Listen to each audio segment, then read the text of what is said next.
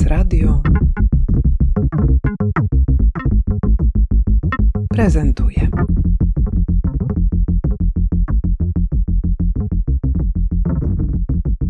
Możemy o sobie mówić, że jesteśmy instytucją, która zajmuje się miastem, ale możemy dzisiaj o sobie powiedzieć, że będziemy kinem, teatrem, księgarnią, bistro, przestrzenią coworkingową, bo tym wszystkim też będziemy. Aleksandra Szymańska, dyrektorka Instytutu Kultury Miejskiej w Gdańsku. Spotykamy się z tego powodu, że nastąpi otwarcie waszej nowej, wyczekanej siedziby. Jest to dość specyficzne miejsce, nieoczywiste miejsce dla instytucji kultury. Opowiedz proszę dla tych, którzy z Gdańska nie są, dokąd się przenosicie? Jak to miejsce się nazywa? Gdzie jest? Chętnie o tym opowiem, zwłaszcza, że jak mówię, gdzie jest, to od razu powiem, że ono będzie dużo łatwiejsze do znalezienia niż, niż nasza dzisiejsza siedziba, która jest, wydawałoby się, w najbardziej turystycznym miejscu, czyli na Długim Targu. A przenosimy się do budynku, który nosi nazwę nawiązującą do kontekstu historycznego, nazywa się Kunszt Wodny i to jest takie miejsce, które każdy, kto kiedykolwiek przejeżdżał przez Trójmiasto, minął, świadomy tego lub nie. Jest to, patrząc od strony Drogi Królewskiej, tak naprawdę zakończenie czy przedłużenie Drogi Królewskiej. Miejsce położone między dworcem Gdańsk-Śródmieście i dworcem Gdańsk Główny, czyli tak naprawdę miejsce w absolutnym sercu miasta.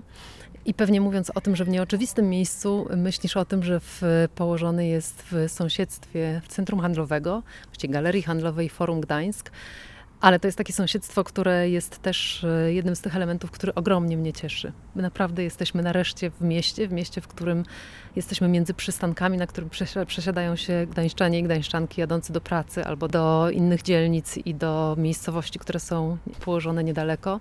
Więc jesteśmy takim miejscem, do którego trafią osoby, które kompletnie do nas się wybierać nie będą, ale na przykład będą chciały się schronić przed deszczem. No właśnie, woda odgrywa ogromną rolę w przypadku tej waszej siedziby. Ona jest takim motywem głównym, wokół którego bardzo ciekawie proponujecie rozmaite działania i uruchamiacie wszystkie skojarzenia, które wiążą się z wodą. Wasz program, w jakiej jest relacji z tą problematyką? Dla nas ważne jest y, miasto i różne aspekty związane z miastem, ale teraz łączymy w szczególności właśnie ten kontekst, o którym wspomniałam, przedstawiając samo miejsce. To jest dawna stacja pomp. Miejsce, które powstało w XVI wieku i było na tamte czasy chyba jedną z takich bardziej nowoczesnych stacji pomp, które zarządzały obiegiem wody w Gdańsku, czy w ogóle go powodowały. I, i to było miejsce właściwie aktywne i funkcjonujące do XIX wieku. I w tej chwili też częścią naszej siedziby jest przepływający kanał Raduni, pod, y, z niektórych pomieszczeń on będzie widoczny. I to, także ta nazwa Kunszt Wodny, nawiązująca do historycznej nazwy Kunstwasser, to wszystko spowodowało, że rzeczywiście myśląc o różnych aspektach, wyzwaniach i deficytach y, miejskich, no, skupiliśmy się jako na pierwszym temacie na wodzie właśnie. I będziemy w różny sposób o, y, o, o tym rozmawiać. Znaczy w ogóle miasta rozwijają się wokół cieków wodnych, wokół rzek. To, to położenie Gdańska jest szczególne, bo tu jeszcze mówimy o, o zatoce, o bliskości morza, o charakterze portowym, więc Woda w przypadku Gdańska jest, czy wody są takim tematem szczególnie istotnym. Także ten kontekst może trochę bardziej dystopijny, czyli takie prognozy, które mówią o tym, że przez ocieplenie klimatu Gdańsk w roku 2050, jeżeli nie zaczniemy prowadzić jakichś działań zapobiegających, może w jakiejś części znaleźć się pod, pod wodą. Tutaj łączymy właśnie takie wątki, które z jednej strony są tymi wątkami ekologicznymi, egzystencjalnymi, wątkami, które dzisiaj są bardzo ważne dla artystów, którzy też starają się patrzeć na sztukę w sposób y, taki, w który chcą, żeby ich sztuka mówiła o rzeczach ważnych i istotnych. I też łączymy to z taką naszą opowieścią o Gdańsku, którą snujemy już od wielu lat, proponując różne spacery, zapraszając do współpracy historyków, urbanistów, y, architektów, którzy też opowiadają o tym, jak choćby zmieniał się ten układ kanałów w Gdańsku, bo on to, to jest bardzo ciekawe. Zresztą też będziemy to pokazywać na, na modelu makiety, o którym pewnie za chwilkę jeszcze powiem, ale ta woda właśnie będzie w naszym programie widoczna w bardzo różnych różny sposób. Jak jesteśmy przy wodzie, to też może powiem o instalacji, którą planujemy na otwarcie. Zrobimy to z kolektywem e, fińskich artystów, którzy proponują szczególny rodzaj wody, którą zebrali z różnych próbek gdańskich wód i wszyscy, którzy nas odwiedzą 22 września będą mogli spróbować wody gdańskiej, ale w takiej mieszance, której na pewno jeszcze nigdy nie, nie próbowali, łącznie z odrobiną wody morskiej. Brzmi to bardzo intrygująco. A powiedz, y, czym jest ta makieta? którą wspomniałaś przed chwilą. Makieta to jest taki pomysł, który jeszcze kiedyś miał e, prezydent Paweł Adamowicz. Ona została zaplanowana jako makieta Śródmieścia Gdańskiego. To jest model, który ma około 50 metrów kwadratowych, model zrobiony w technologii 3D, do którego zostały zaprogramowane multimedia, które pozwolą troszeczkę ponawigować i, i może w w taki bardziej głęboki sposób spojrzeć na Gdańsk z jednej strony trochę z lotu ptaka, bo my widzimy obszar gdańskiego śródmieścia w całości, ale też dzięki tym multimediom możemy przyjrzeć się poszczególnym budynkom, możemy zobaczyć jakieś detale architektoniczne. Bardzo ciekawa jest chyba moja ulubiona aplikacja, taka, która pokazuje różne układy urbanistyczne Gdańska z różnych wieków. Myślę, że to jest dla osób nawet takich, które nie interesują się jakoś mocno historią, ale to jest bardzo ciekawe spojrzenie na rozwój miasta i mam nadzieję, że tak to będzie wykorzystywane. A dla nas ten model makiety to jest też okazja do tego, żeby zaprosić młode osoby, zwłaszcza i ze szkół, i indywidualne, do różnych zajęć edukacyjnych. Będziemy chcieli e, dla różnych grup wiekowych, e, w tej chwili pracujemy nad takimi scenariuszami lekcji, będziemy w różny sposób chcieli opowiadać o tym Gdańsku, a makieta będzie, mam nadzieję, do tego wdzięcznym tłem. I ostatnia rzecz, która się wiąże z makietą, jest to film, nad, nad którym pracujemy wspólnie z Platy Image. Film, który, w, no, który zupełnie wyzwaniowo postawił sobie taki cel, żeby w ciągu 8 minut opowiedzieć historię Gdańska, a to jest jednak ponad tysiąc lat do opowiedzenia. Jest to bardzo trudne, ale jakiś pomysł na to mamy i, i liczę tutaj na mistrzów z Platiż Instytut Kultury Miejskiej w Gdańsku powstał jako efekt starania się o tytuł Europejskiej Stolicy Kultury, która w Polsce była w roku 2016. Zbliża Teraz znowu mhm. właśnie zbliża się kolejna. Ola, ty jesteś związana z, z tamtym momentem, z tą aplikacją Mhm. Gdańską.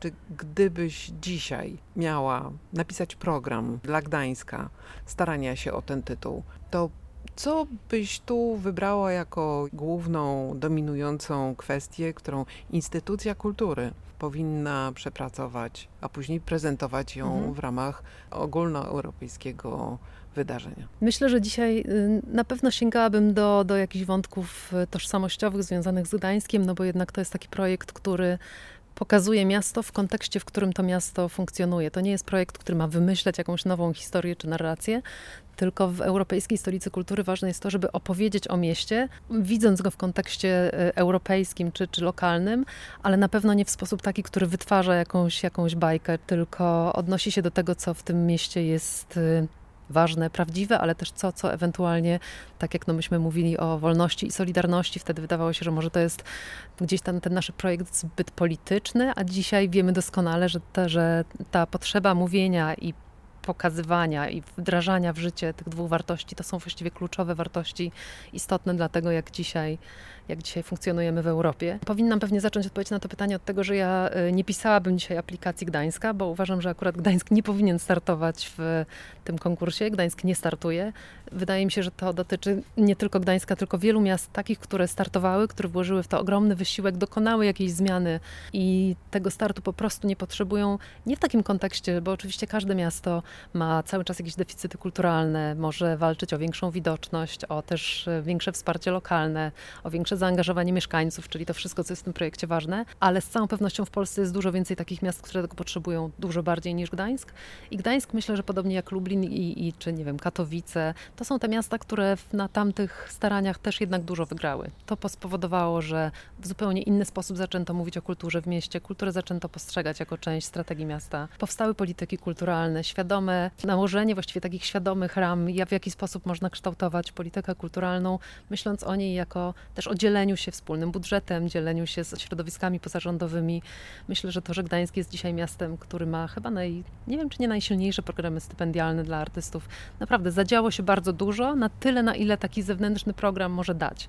Pamiętajmy, że, że to, co daje Europejska Stolica Kultury, to jest y, bardziej to, co miasto samo w to y, włoży i jak to wykorzysta, bo oczywiście w kontekście wielkich projektów europejskich te półtora miliona euro to nie jest y, jakiś ogromny prezent unijny, natomiast to, jak bardzo potrafi pobudzić i zmienić decydentów czy mieszkańców i w ogóle to sposób, w jaki myśli się o potencjale miasta, to to jest to, co, to, co wnosi Europejska Stolica Kultury.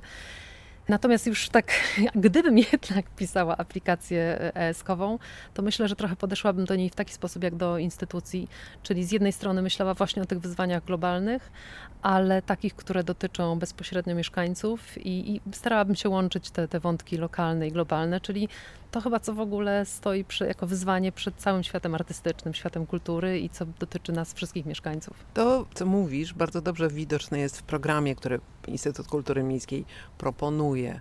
W tej chwili macie na swojej stronie bogate kalendarium. Zachęcamy wszystkich do sprawdzania z kim, gdzie, kiedy można się wybrać na spacery, o których mówiłaś wcześniej, te rozpoznawcze, mhm. które jakoś osadzają waszą nową siedzibę i też myślenie o kontekście, jakim jest woda w, w rozumieniu miasta ale macie także propozycje dla artystów, artystek włączania się już w funkcjonowanie instytucji. Trwają w tej chwili nabory do różnych programów. Co to jest?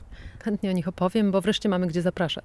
I to jest ta ogromna różnica. My jesteśmy instytucją już z kilkunastoletnim stażem, wcale nie taką młodą, ale instytucją, która zazwyczaj była gościem w innych miejscach, albo byliśmy obecni w przestrzeni miasta. A teraz nareszcie mamy miejsce, do którego my możemy zaprosić. Mamy wspaniale wyposażoną salę audytoryjną, która jest zrobiona w taki sposób elastyczny, który umożliwia zarówno projekcje kinowe, jak i spektakle, zaproszenie teatrów tańca, możliwość zrobienia jakichś seminariów czy konferencji. Mamy kilka sal warsztatowych, które też mogą pełnić funkcję choćby sali prób.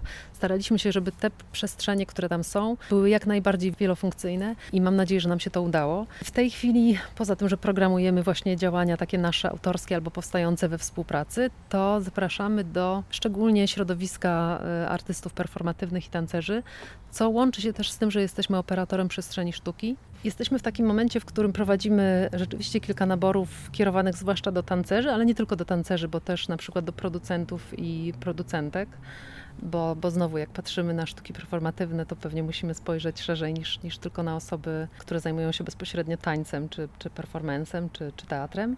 I pierwszym, na który zapraszamy, jest związany z naszym otwarciem. To jest taki rodzaj właściwie spektaklu, czy, czy takiego tanecznego oprowadzania po naszej siedzibie, zaproszenia do naszej siedziby, próba pokazania, jakie są możliwości tej przestrzeni oczami tancerzy. To jest nabór do spektaklu, który będzie miał miejsce 22 września, nad którym pracujemy wspólnie z IP Group. Choreografką jest Kasia Wolińska i my jeszcze nie wiemy, co z tego wyjdzie. Na razie zgłosiło się bardzo, bardzo dużo tancerzy i osób, które zajmują się tańcem, w tym ogromna część środowiska lokalnego, co nas bardzo cieszy, bo mamy jakieś takie poczucie, że wracają do nas osoby, z którymi na przykład w czasie starań o tytuł Europejskiej Stolicy Kultury pracowaliśmy dużo więcej. No potem, mając do dyspozycji ten nasz korytarz, nie bardzo mieliśmy dla nich ofertę, ale cieszymy się, że robimy to z nimi wspólnie. W międzyczasie też jest nabór właśnie takiego projektu kierowanego do, do producentów i producentek, bo wpisuje się to nie tylko w projekt przestrzeni sztuki, ale też w nasze projekty, gdzie wspieramy kadry kultury i myślimy o nich szerzej, czyli o osobach artystycznych, ale też tych, które tak zwanych wspierających, wszystkich tych, które pracują na wspólny sukces. To brzmi tak, jakbyście sobie zaplanowali nie tylko otwarcie nowej siedziby, ale też otwarcie nowego rozdziału w funkcjonowaniu instytucji kultury w Gdańsku. Trochę tak jest. Ja zawsze bardzo bronię, że to nie jest tak, że, że tworzy się nowa instytucja, jak ktoś tak mówi, bo jednak my przenosimy naszą e, misję, nasz sposób myślenia, naszą taką troskę o, o te obszary e, wiedzy e, o mieście, ale z drugiej strony nie ukrywam, że nawet myśląc o tym, jak, jak podchodzimy do, do programowania, czy kogo zapraszamy w tej chwili do współpracy, no zdecydowanie to jest nowe otwarcie.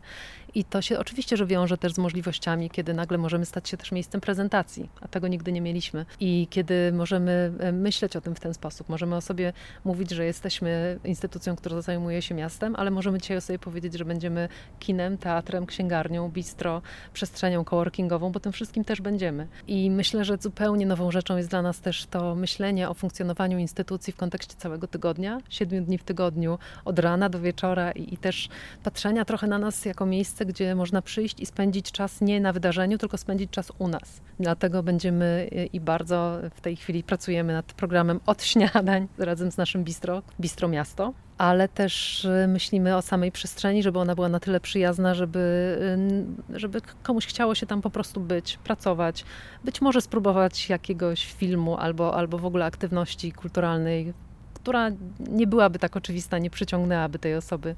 Także ja naprawdę bardzo też liczę na przypadkowe osoby. Nie ukrywam, że to jest moja największa radość, że my będziemy w sposób realny mogli pracować nad y, nową publicznością. W takim razie zaprosimy na otwarcie. Powiedz proszę, kiedy i no, no kiedy i w jakich okolicznościach mhm. to nastąpi? Otwarcie będzie trwało trzy dni, także będzie, a właściwie dwa i pół. Będzie szumne. Zaczynamy od wydarzenia 22 września o 20 i to będzie ten spektakl wspólnie organizowany z IP Group i z tą naszą grupą taneczną. Wtedy ten budynek też postaramy się tak symbolicznie rozświetlić i, i po tych kilku latach, kiedy on sobie stał i, i, może nawet w jakiś sposób stawał się przezroczysty dla osób, które go mijały, to, to chcemy mocnym akcentem pokazać, że się otwieramy.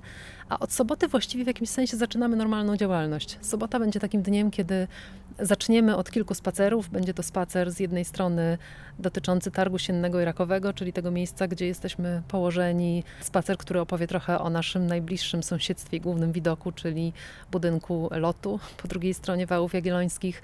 Zrobimy też taki spacer dookoła budynku, ponieważ jest kawałeczek takiego pięknego w tej chwili już parku i będzie to spacer ornitologiczny, także trochę o i o tych naszych nieludzkich istotach, które są naszymi sąsiadami, opowiemy. E, ja opowiem trochę o IKM-ie z kolei dla osób, którym się wydaje, że to będzie nowa instytucja, bo, bo też e, pokażemy taki rodzaj osi czasu i takiego projektu prawie wystawienniczego. To, to jest chyba za mało, żeby powiedzieć o tym wystawa, ale dla nas ważnego, pokazującego różne aspekty naszej działalności. Będzie też spotkanie, które poprowadzi Dariusz Rosiak, między innymi ze Stefanem Chwinem, Sylwią Kasprolewicz, Tomaszem Stawiszyńskim. Spotkanie, gdzie trochę porozmawiamy o kondycji świata, a wieczorem zaprosimy na koncert Młody Wodecki. To jest też taki kolektywny koncert, myślę bardzo wielopokoleniowy, też łączący muzyków i z Gdańska, i spoza Gdańska i, i z, mam nadzieję, że z jakąś taką nową energią. Też nam bardzo zależy zależało na tym, żeby pokazać tym koncertem, że my jesteśmy możliwie, ja nigdy nie mówię dla wszystkich, bo, bo nie ma czegoś dla wszystkich, ale jesteśmy otwarci na bardzo różne grupy, na bardzo różne perspektywy i bardzo różne osoby do nas zapraszamy.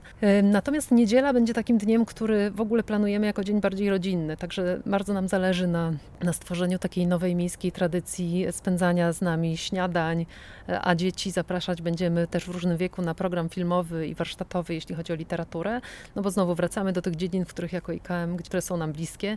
Z literaturą jesteśmy od, od zawsze bardzo blisko, nie tylko organizując nasze festiwale, ale też takie działania całoroczne i mm, także te niedziele chcielibyśmy, żeby były co najmniej rodzinne, albo takie, że właśnie rodzice mogą sobie dzieci zostawić na warsztatach, a pójść zjeść z nami śniadanie. I, I, to będzie otwarcie, a chwilę później zaczynamy już normalny, regularny program. I też jako część otwarcia traktujemy taki spektakl, no, spektakl czy ciągle jeszcze nie wiemy, czy, czy pełnoprawne jest to słowo, które przygotowujemy z ludźmi młodymi, którzy, um, którzy są w ogóle ważną częścią tego miejsca w Gdańsku. Może powinnam o tym powiedzieć, że Targ Krakowy to, to miejsce pomiędzy Forum e, Gdańsk a Kunsztem Wodnym, to jest taki plac, który został w jakiś sposób e, bardzo ciepły i e, przyjęty przez ludzi młodych. Tam siedzą bardzo różne grupy młodych osób, nastolatków. To stało się takie główne miejsce, gdzie się umawiają i, i po prostu są. I z, m, kłamałabym mówiąc, że łatwo jest dzisiaj zaprosić młodych ludzi do siebie, zaproponować coś i, i powiedzieć czujcie się jak u siebie w domu. No wiemy, że dzisiaj pracując z młodymi ludźmi trochę inaczej trzeba rozmawiać, żeby, żeby rzeczywiście zrobić to poczucie, czy dać to poczucie, że mają wpływ na to miejsce, to musimy go realnie dać. Także pracujemy nad spektaklem, pomaga nam w tym wspaniała kuratorka Agata Siwiak, pomaga nam w tym Magda Mosiewicz y, i Jolanta Janiczak. I to jest ciekawe, bo y, spektakl nazywa się Tytuł Wymyślimy Razem. Ten tytuł rzeczywiście zostanie wymyślony, on wymyślony jeszcze nie jest. Podobnie jak cała treść. Dlatego tak ważna jest rola Jolanty Janiczak, dramaturżki, która pomoże z tych opowieści, które dzisiaj ci młodzi ludzie wnoszą do tego spektaklu, ułożyć y, tak naprawdę jego treść. Zapowiada się bardzo ciekawie. Trzymamy kciuki za te otwarte drzwi. Bardzo Ci dziękuję za rozmowę. Dziękuję.